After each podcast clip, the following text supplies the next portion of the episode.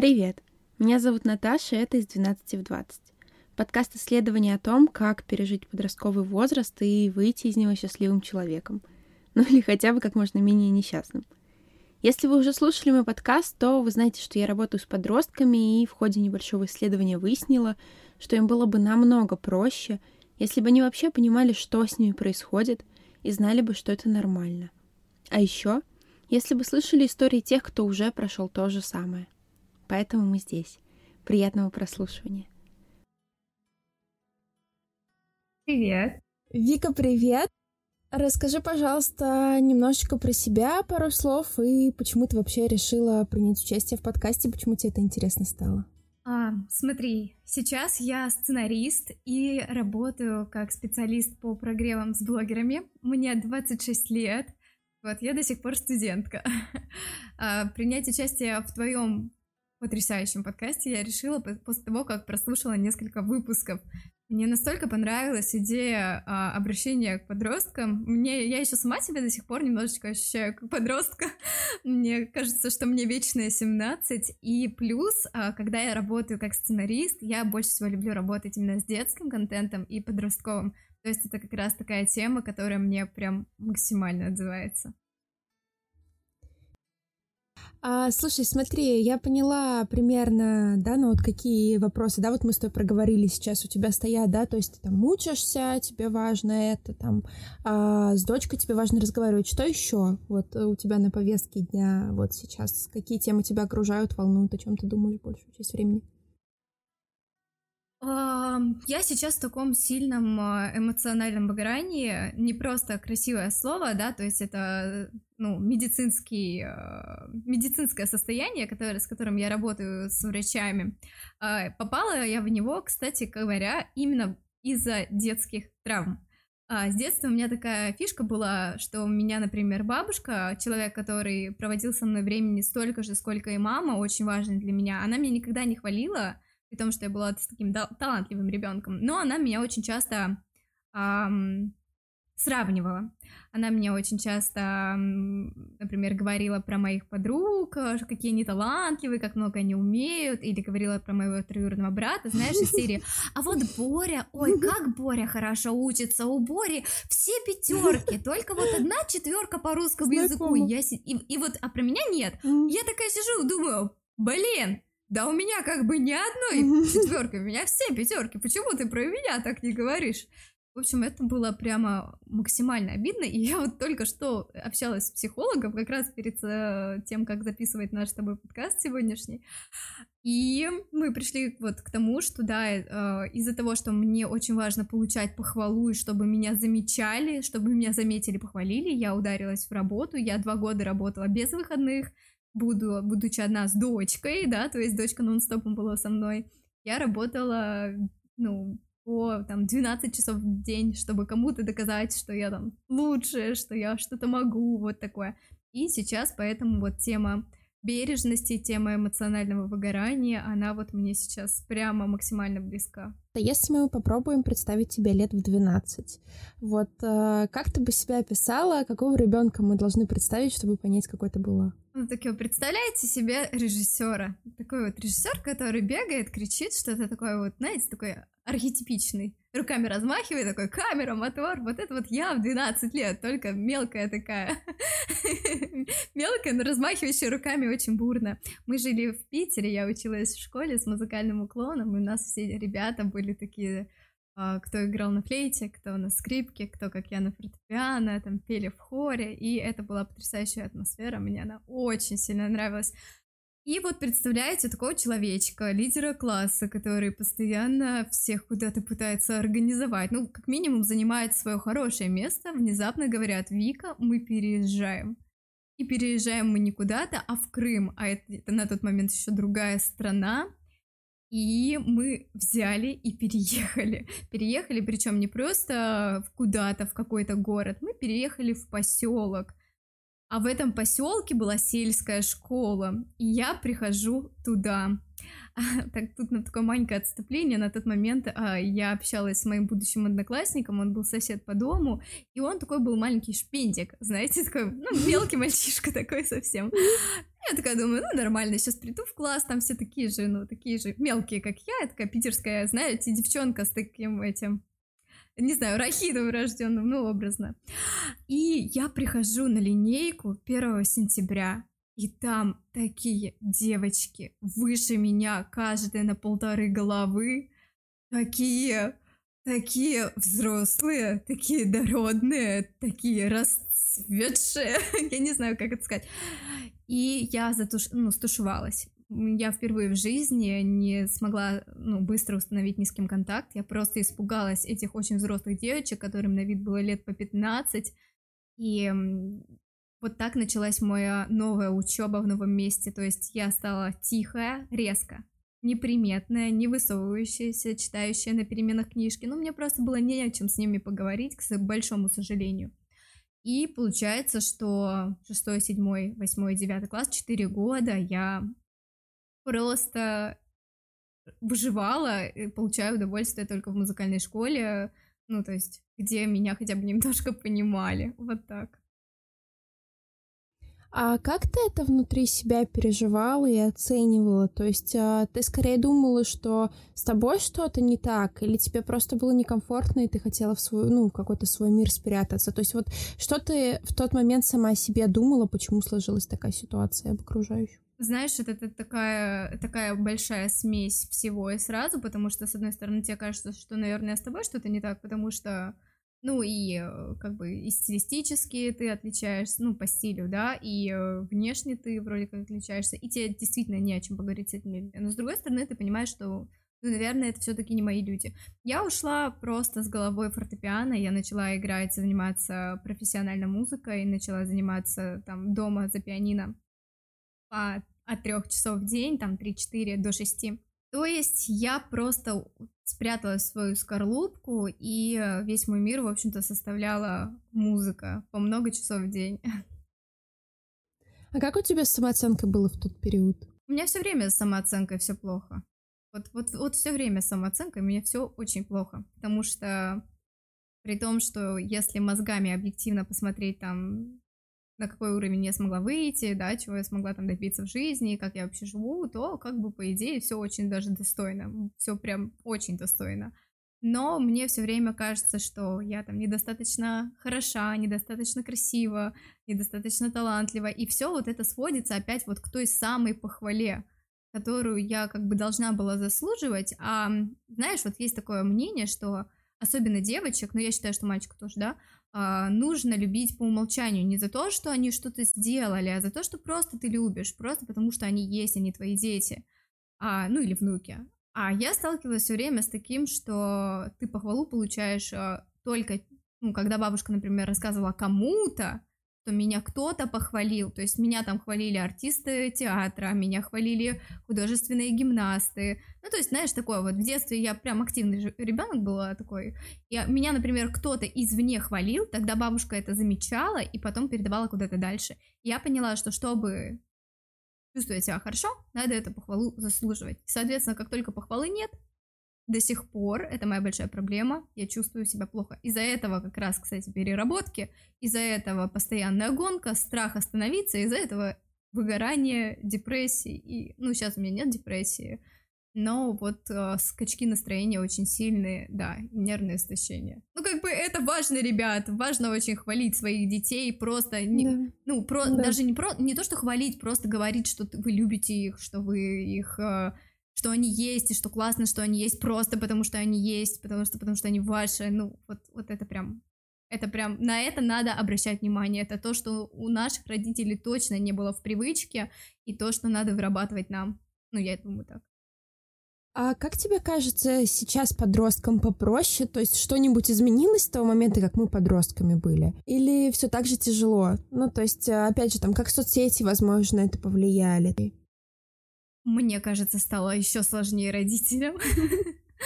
А, я не знаю на самом деле, потому что а, я была простым подростком, если не считать, да, вот мою историю с ранним походом замуж, что я была простым подростком. Но я, у меня есть племянница, которая, которую я как раз уже, будучи замужем, застала как раз подростком. Я была в шоке, насколько у них э, все было сложнее, насколько у них э, все было, с одной стороны, как бы старше, но психологически еще нет. И э, опять-таки, тут очень большой вопрос, в какой семье воспитывается этот подросток, потому что родители сейчас есть диаметрально ну, разные, да, то есть есть те, кто изучают там сексологов, соответственно, они в адеквате, обычно, как правило, да, читают психологов, стараются как-то идти на контакт, а есть те, кто просто там решает вопросы криками, запретами, и как бы ничего, наверное, не меняется. Мне кажется, что как в наше время были прогрессивные родители, просто им не хватало знаний, ну, да, так и сейчас. Просто классно, что знаний стало больше. Если ты хочешь, то ты можешь пойти, разобраться. Поэтому у наших подростков как минимум появилась надежда, что их услышат, что их э, начнут понимать, принимать и, э, короче говоря, не тюкать ты человек, э, который, по сути, работает в Инстаграме, соответственно, ты наверняка следишь за всей обстановкой там. Вот мы об этом говорили в выпуске с Настей, ты, наверное, помнишь про угнетение женщин с авокадо. А, вот. Как тебе кажется, соцсети больше положительно влияют или отрицательно, или это какая-то смесь? Ну, они влияют. Это то, что отрицать нам уже mm-hmm. никак не получится. И э, тут, то есть, э, просто про осознанность, что они дают тебе, то есть про то, чтобы отслеживать. Я после того, как я залип в инстаграмчике, стала себя чувствовать как? Вот мне сейчас лучше стало или хуже? Я себя начала обесценивать или я получил вдохновение? Если начала обесценивать, то это прямо повод покопаться в себе. То есть а, Соцсети это просто инструмент, ну, для меня лично, да, он может быть, знаешь, вот как люби, любят такой пример приводить, да, это как нож. Можно человека зарезать, можно нарезать какой-нибудь вкусный салатик. То же самое с соцсетями. Вот у меня ребенок, я когда родила только дочку, я сказала, никаких там мультиков, да, не знаю, 7 лет, и никаких э, гаджетов, никаких планшетов, вот этих всех игр и так далее. И действительно, долгое время у Гали их не было. Но года в 3-4 я сдалась, и я дала ей смотреть, естественно, мультики, и сейчас вот ей 6, у нее есть свой ноутбук, у нее есть свой планшет, она там играет, у нее есть плойка, она играет в Майнкрафт, она там строит, знаешь, какие-то вообще невероятные штуки, которые я в жизни не построю. Она смотрит ютуберов, и я понимаю, что я могу ее этого лишить. Но это будет вот во благо, или это будет уже как раз таки про то, что я э, забираю у человека важную часть его жизни и очень, вот давай, вот откровенно, очень интересную часть жизни. Вот, поэтому тут как бы понятно, что нужно контролировать себя, не ударяться в крайности, но я, конечно, за, ну, я за соцсети, потому что я ими живу, ну, то есть это логично. Все есть лекарство, все есть яд. Я, Можно да, так сказать, да. А, слушай, ну давай тогда погнали по твоей истории. В 17 лет ты вышла замуж. Расскажи, пожалуйста, как это было, почему это было? Ой. Ой. Ой. Это была такая неземная любовь. Это было просто что-то с чем-то. Это был мой преподаватель. Как ни странно, из школы а, мой бывший супруг преподавал у меня в девятом классе, и мы начали, в общем-то, просто общаться. А когда я ушла в музыкальное училище, то мы стали общаться чуть более близко, стали много переписываться, созваниваться, ну и в одиннадцатом классе у нас уже начались такие прям вот романтические отношения. А, я я уже говорила о том, что меня, мне не было, мне было не о чем поговорить с моими одноклассниками.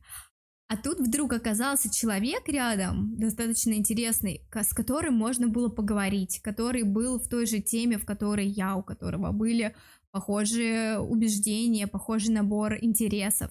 И он был очень умный, и мы говорили с ним на равных. И вот это меня прям на тот момент настолько подкупило, что это был, знаешь, вот этот сам глоток свежего воздуха. И мои родители просто потрясающие дипломаты. Папа порывался пойти и начистить рожу этому педофилу, а мама его сдерживала. Вот, кстати, зацени, что сказала моя мама. Мама сказала, слушай, Саш, мы не можем знать, э, то есть Вика достаточно адекватная девочка, я с ней разговариваю. Мы не можем знать, вдруг это сейчас вся любовь ее, просто любовь всей ее жизни. А сейчас мы его там ты там его отделаешь за углом в подворотне, а потом она встретит какого-нибудь урода, который будет ее там бить, например, или с которым она будет глубоко несчастна, и она всю жизнь будет э, нас винить за то, что мы вот эту ее любовь разрушили. Папа, в принципе, к маме прислушался. И вот Получается, что у нас, начи... вот тоже интересно, только с появлением моего вот этого молодого человека, будущего мужа, я начала очень сильно ссориться с родителями. Да, у нас были конфликты, но я начала, то есть они прямо стали чувствовать, что они меня очень сильно теряют. А мне было 15, потом 16 лет, да, то есть они еще были не готовы меня отпускать, и им казалось, э, что я ухожу куда-то не туда. И, кстати говоря, правильно казалось, но просто они ничего не могли со мной сделать, кроме как разговаривать, но, к сожалению, я была настолько уже очарована своим будущим супругом, что я уже не хотела ничего слушать. И вот тут, кстати, с родителями... пожалуйста, угу. а почему... А... Что им именно не нравилось? Какие-то были звоночки? То есть вот... Э... Да, я сейчас расскажу. Э, угу. Им не нравилось, как менялись мои политические взгляды. Они прямо были диаметрально противоположны моим родительским. Соответственно, это первое, что их напрягло. Потом их начало сильно очень выносить вегетарианство, которое, ну, которое, о котором я мечтала, с Ваней я начала его активно практиковать. И потом следующий этап, это уже было после замужества практически сразу, я перешла на... Я стала носить очень закрытую одежду, я стала сперва носить очень длинные юбки, потом я стала закрывать руки до, ну, до запястья, получается, ну, прям по запястью. А, и потом уже, как знаешь, такой апогей, я стала носить платки прямо постоянно, я стала покрывать голову нон-стопом, даже летом, то есть у меня все время на голове был платок. И э, мы жили очень аскетично, да, уже когда, ну, поженились. И, соответственно, родители, они все время, ну, как бы чувствовали, что что-то не так, но никак не могли понять, что. И вот здесь тоже то, что очень полезно, я думаю, будет, если вдруг кто-то из ребят, слушателей, там, покажет родителям, прям вот от меня. Мои родители, почему я не прислушалась к ним, почему я прислушалась полностью только к Ивану, моему бывшему супругу. Потому что мои родители привыкли все решать криками. Они говорят, э, ну, говорили, говорят обычно на повышенных тонах, э, не стесняя себя в выражениях, а Ваня был всегда таким интеллигентом, который все это так долго дискутировал, мог э, приводить аргументы бесконечно долго, абсолютно не оставаясь эм, в спокойном состоянии. Ну и кого, как вы думаете, мне было приятнее слушать? Людей, которые меня могли в ходе перепалки оскорбить, обозвать, или человека, который всегда говорил на «вы» и вел себя вот просто потрясающе сдержанно и вежливо. Поэтому, блин, это так, это так работает.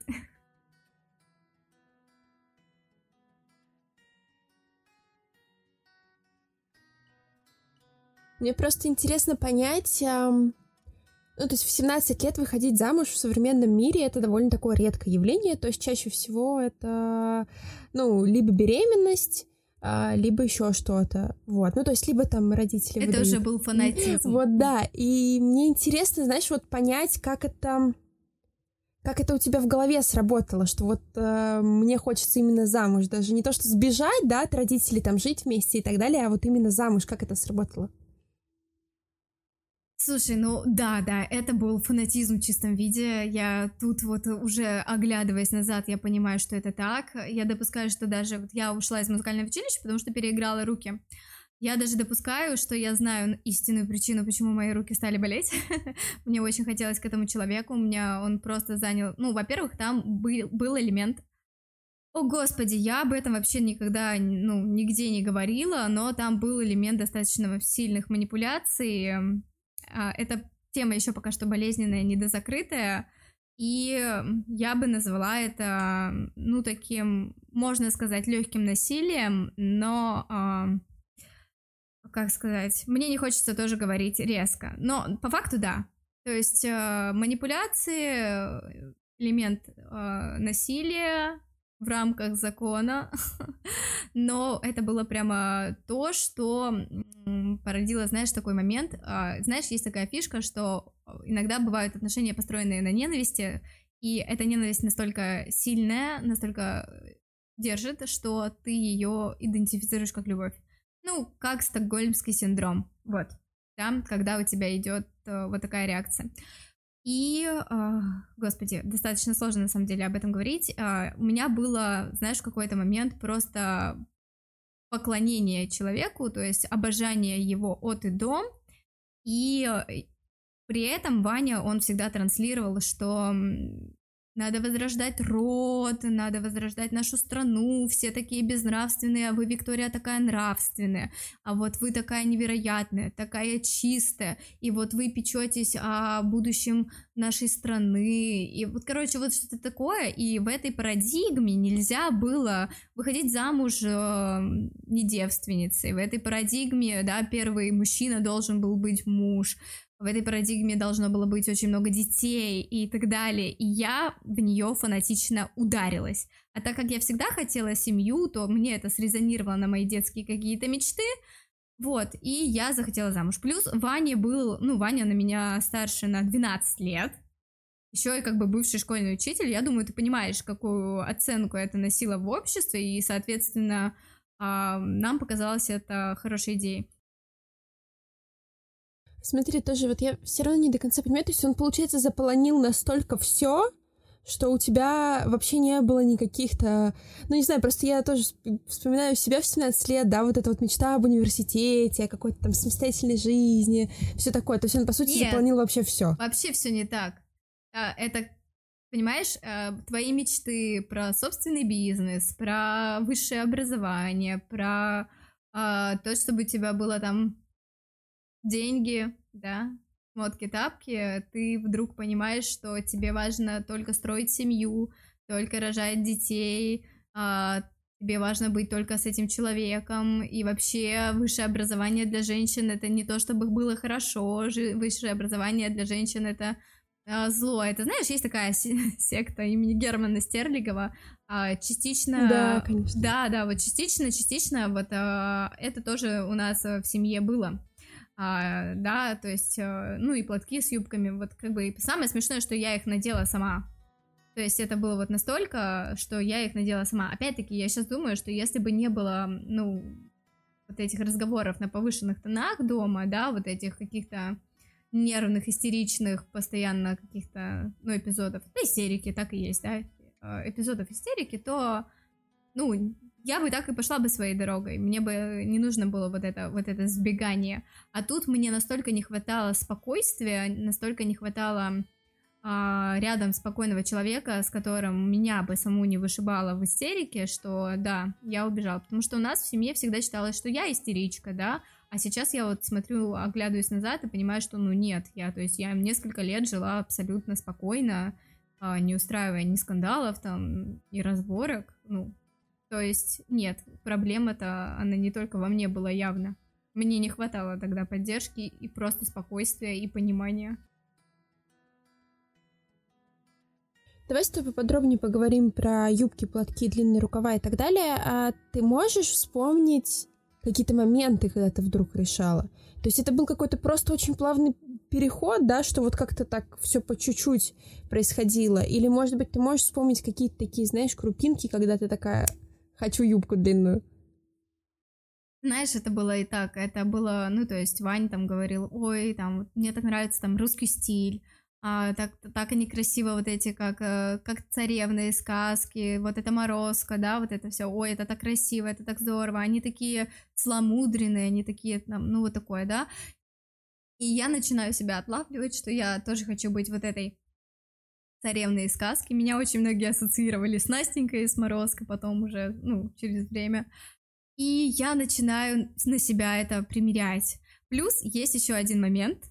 У меня, ну, очень сильная, я бы сказала, сексуальная энергия. Ну, то есть я такая девушка, которая любит стрелять глазками, которая любит флиртовать, любит танцевать зажигательно, знаешь. Ну, то есть я люблю это, я этим живу, и мне конечно, ну вот, я не поступила на актерский, не, поступ... не пошла поступать, хотя мечтала, я пошла на сценариста учиться, да, но по темпераменту мне как раз-таки актерская намного ближе.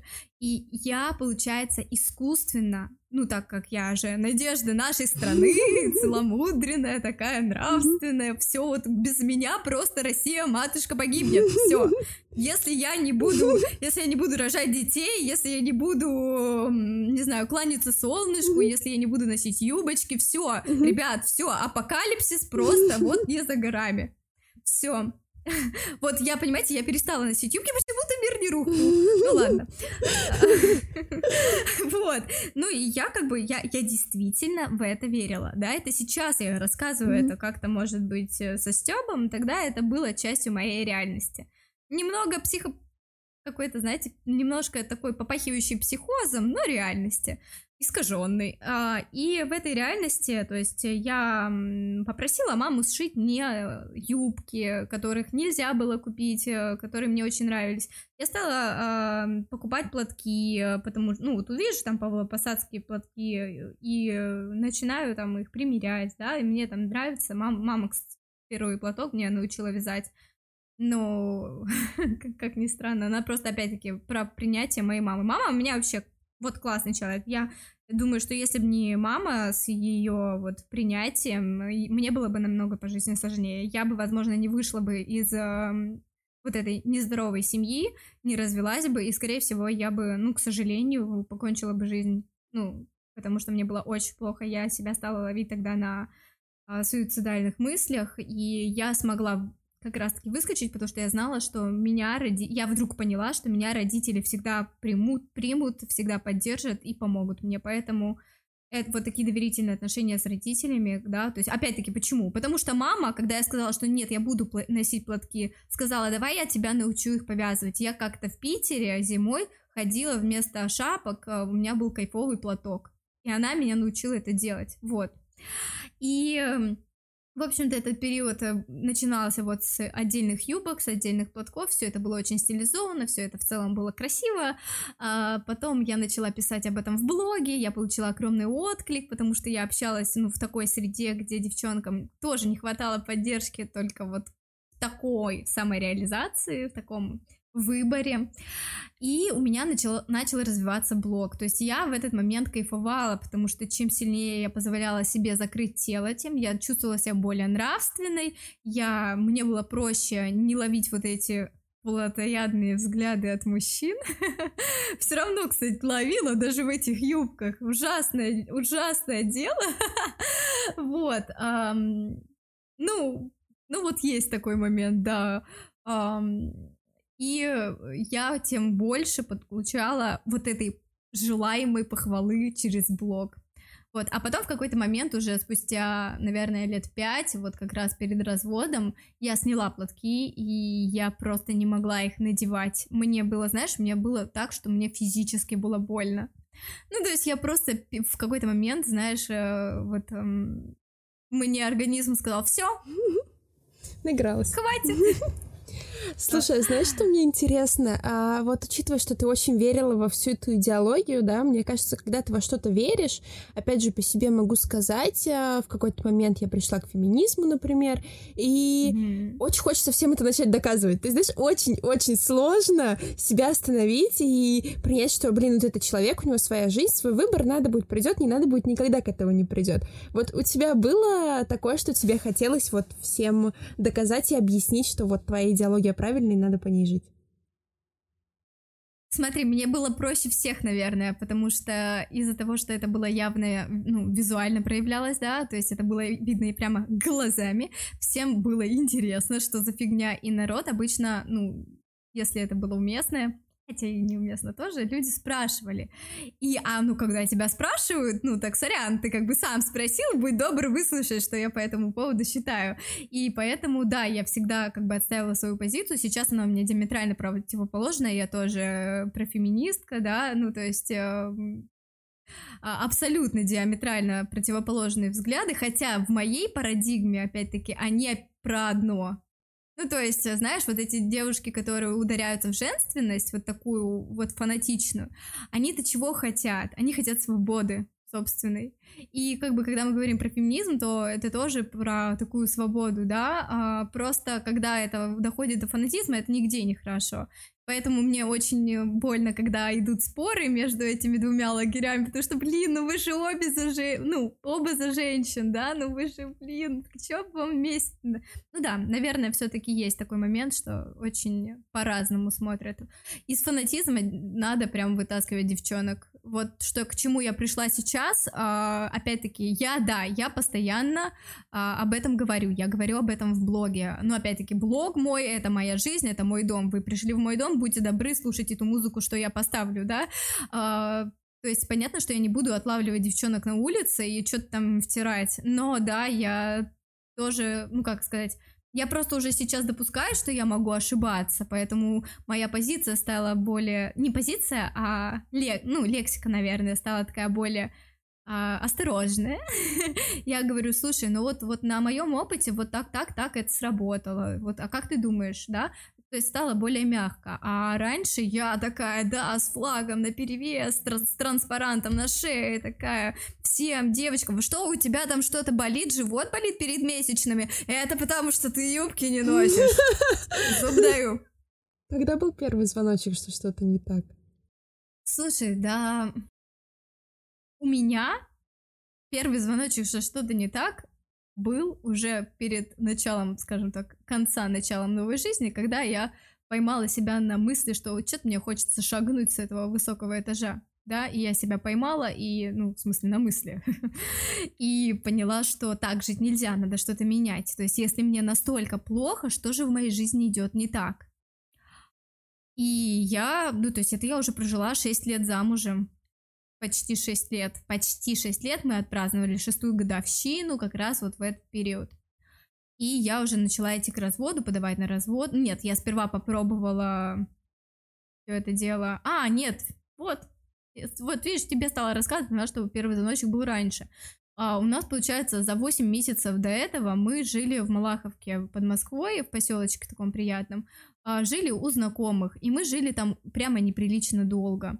И я уже хотела оттуда переезжать, съезжать, и а, супруг, он продолжал там жить. И я понимала, что он как бы не думает о том, что нам надо улучшать как-то качество жизни, да, вот такие моменты. И он не, ну, на диалог не шел. Потом мы переехали в очень плохую квартиру, то есть мы переехали в э, студию, а, знаешь, вот дома, когда сдают, только-только после постройки, без э, ремонта абсолютно, с вот этими бетонными полами по ним, да, вот там вот эти коммуникации, то есть вот такое, да. То есть мы въехали вот в такую квартиру и прожили там 8 месяцев. Через 8 месяцев там появились деревянные полы, и такие из ДВП, э, такие из фанеры такой, знаешь, такой прям самой простой, тоненькой перегородочки. У нас не было даже холодильника. Ну, то есть, это были ужасные условия для жизни. Потом у нас там появились тараканы, от которых никак не получалось избавиться. И вот все эти 8 месяцев я просила моего супруга, который на тот момент получал достаточно, ну, хорошие деньги, мы точно могли себе позволить снимать квартиру лучше я стала, ну, я просила, и я пыталась это дело организовать, но, к сожалению, у меня ничего не получилось. И вот тут я начала понимать, что вот, наверное, что-то не так. А еще раньше был такой, знаешь, звоночек, но опять-таки, вот интересно, я их все блокировала. А, мы, получается, строили дом в Крыму, и у нас а, возник долг на за крышу 120 тысяч рублей. По крымским меркам это просто овер до хрена. По московским это типа, ну, месяц там, два месяца поработать, да, но по крымским меркам это вот год хреначить просто не переставая. И не есть, и, не знаю, и только дышать. И то через раз. И, в общем, и мы переехали в Москву, и мы пошли работать, понимаешь, а, мы пошли работать туда, у нас не было денег, тоже, да? У нас не было денег, у нас был маленький ребенок, но у нас не было денег, чтобы снять квартиру, поэтому мы пошли работать туда, где давали жилье. А жилье давали, знаешь, это профессии типа помощник по хозяйству. То есть мы устроились в частный дом престарелых, частный детский сад. То есть там вот у одних владельцев а, две организации вот такие рядом. И получается, что я работала несколько месяцев просто уборщицей. Вот в доме престарелых я там занималась бабушками, знаешь, а, ну, во-первых, там все, естественно, я мыла, там три этажа в одном да, доме и два этажа в другом доме, тоже по 12 часов минимум в день, и плюс я еще постоянно общалась с бабушками с деменцией, с Альцгеймера, вот со всеми вот этими штуками, и общалась с детками маленькими. И это, ну, и практически без перерыва в течение дня. Это было очень тяжело, и через э, где-то месяц работы у меня, знаешь, начали болеть очень сильно руки и так вот скрючиваться пальцы. Я просыпалась ночью и видела, что, ну, то есть ощущала, что у меня руки вот так вот собраны как бы в кулак, и я не могу его разжать только руками. То есть э, самой рукой не могу разжать, а второй рукой отгибала себе прямо пальцы. И вот э, это было, ну, то есть я физически не, ну, не была готова к такой работе. Ни физически, ни психологически. И вот э, мы уже расплатились, получается, с долгом, уже все у нас хорошо, уже и даже какие-то деньги сверху есть. И я стала просить уволиться. А моего мужа все устраивало, он работал там, э, ну, типа дворником и электриком. То есть он там убирал листья, убирал потом снег, когда уже снег начал падать, и что-то там шаманил там по электрике, по сантехнике, ну, как помощник по хозяйству. Его все устраивало. И пока я сама не пошла и не уволилась, э, ну, как бы он не шел мне навстречу, чтобы уволиться. И для меня вот это, это, это был прямо очень сильный звоночек, потому что это было сложное место для работы. По-хорошему уже тогда надо было собираться и уходить. Вот. А скажи, пожалуйста, очень страшно было? Вот ты же, по сути, ушла и переехала одна в Москву с ребенком. Было не совсем так. А, мы уже переехали mm-hmm. в Москву на тот момент. То есть, ну как, мы жили в Одинцово, но почти в Москве. И когда я развелась, э, я ушла, меня сразу подхватил другой молодой человек. Вот тот самый, который меня потом будет душить спустя некоторое время, который такой типичный прямо абьюзер, потому что это была просто нечеловеческая ревность, это было, знаешь, постоянный тотальный контроль, а почему ты мне не перезвонила, а почему ты мне перезвонила через три минуты, а не сразу, короче, вот...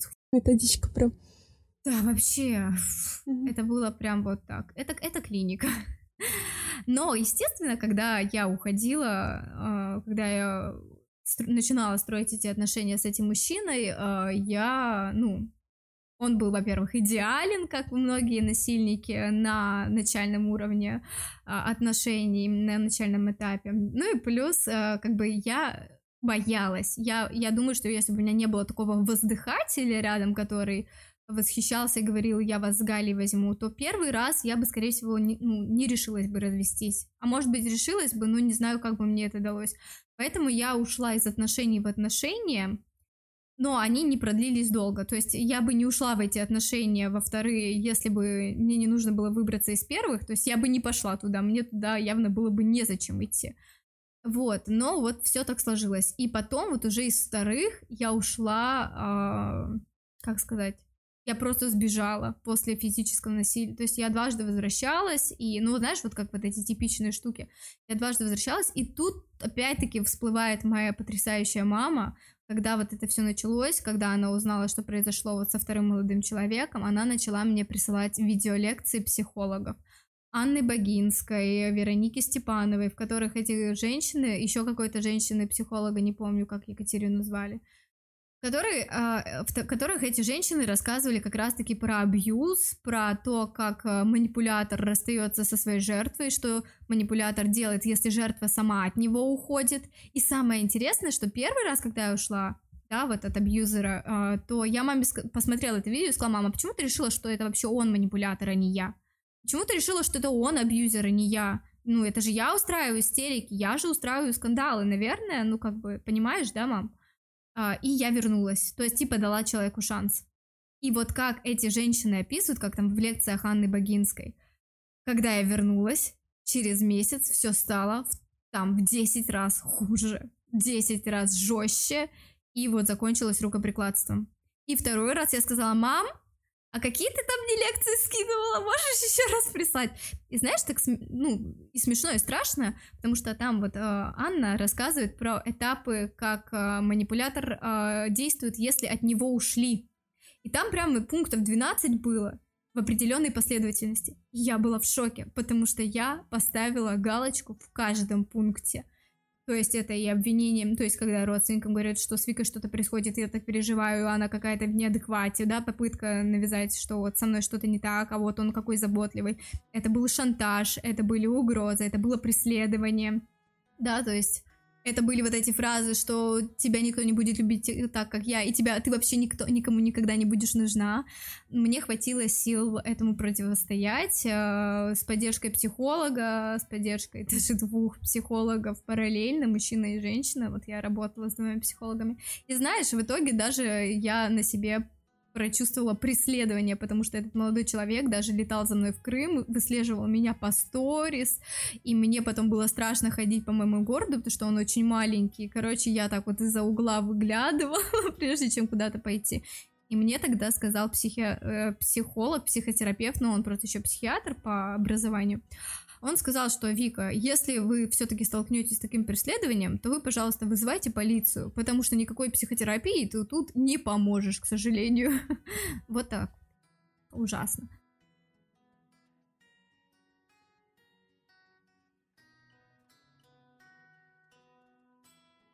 А, знаешь, что я хочу спросить?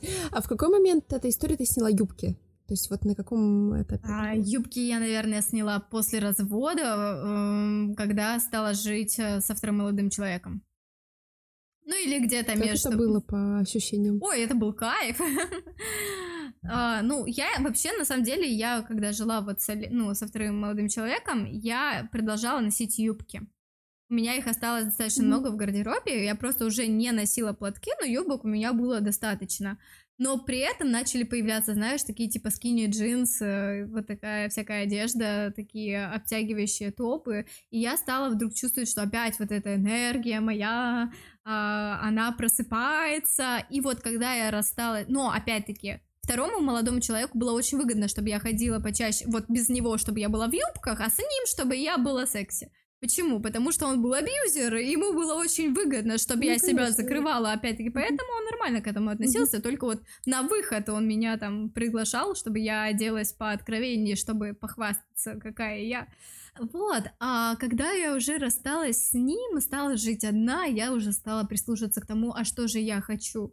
И появились уже и э, штаны, и джинсы, и у меня есть юбки в гардеробе, их очень мало, я их ну, практически не надеваю на самом деле. Но опять-таки, мне нужно было вот после того, как я ушла от второго молодого человека, у меня было последние 5000 рублей.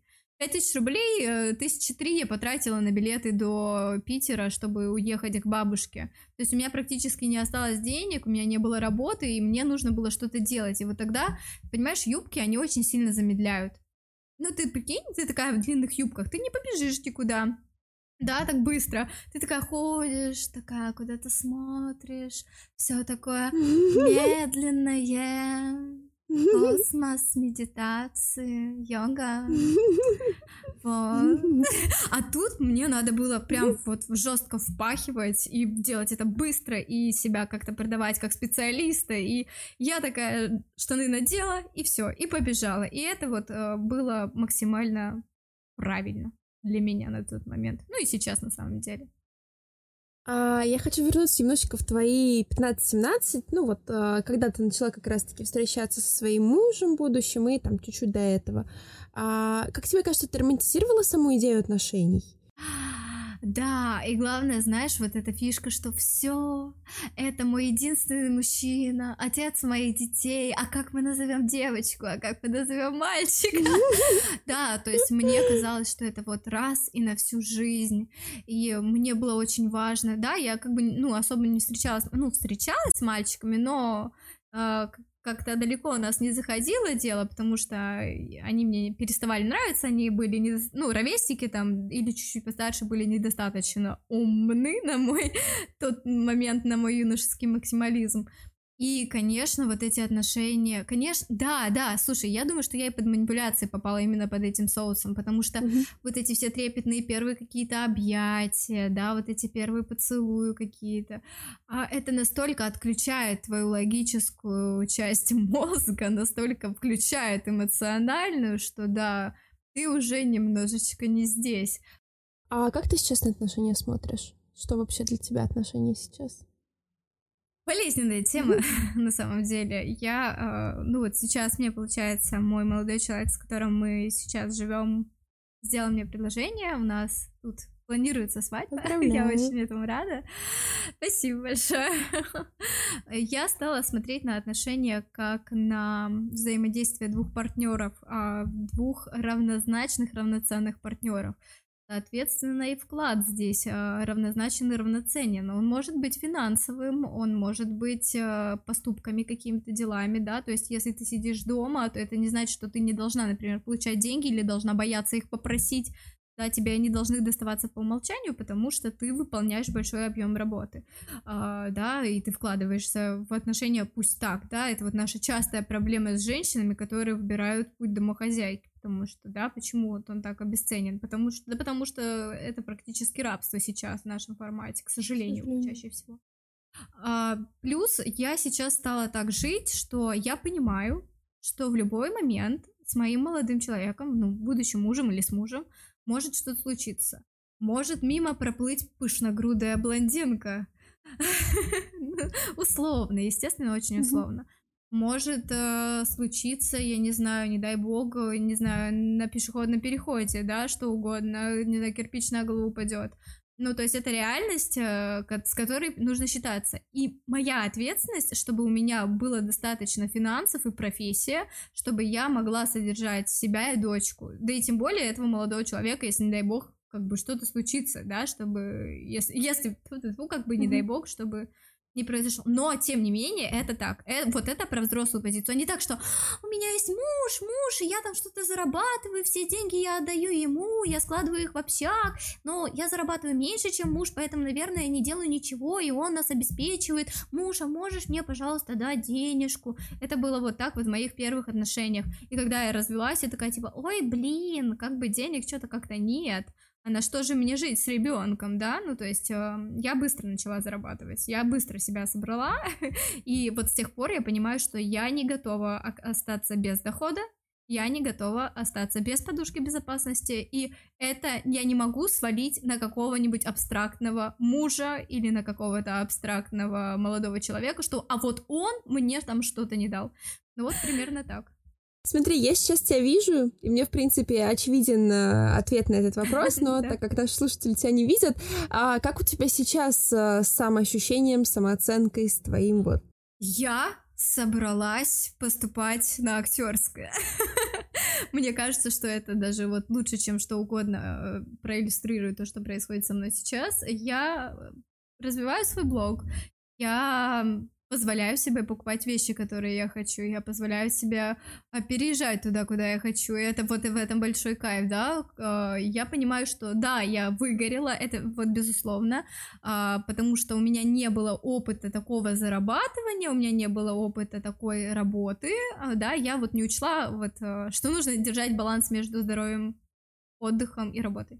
Но я теперь сейчас знаю, что я могу себе позволить все, что я захочу.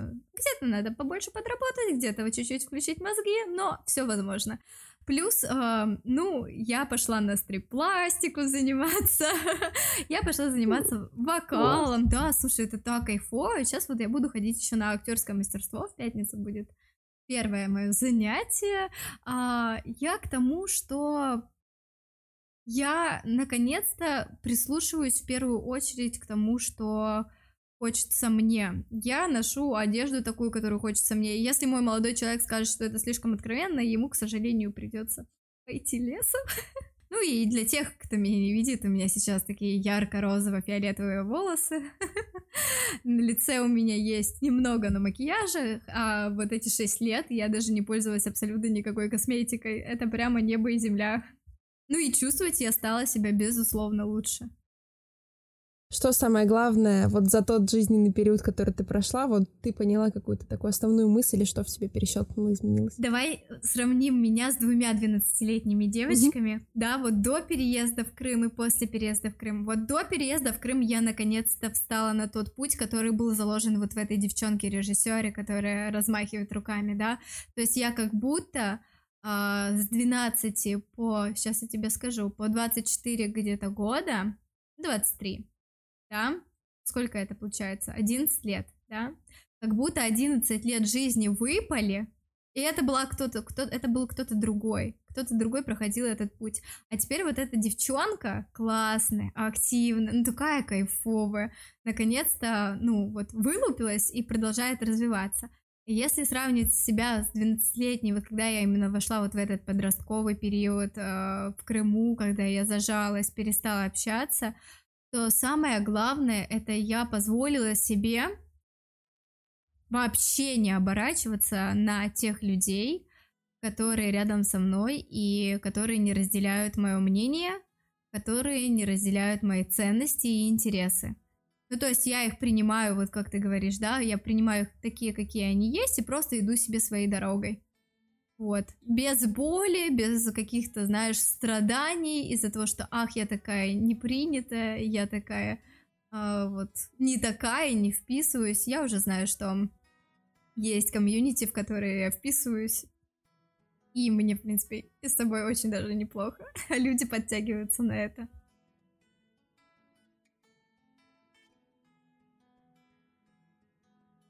Друзья, спасибо вам большое, что вы послушали этот выпуск.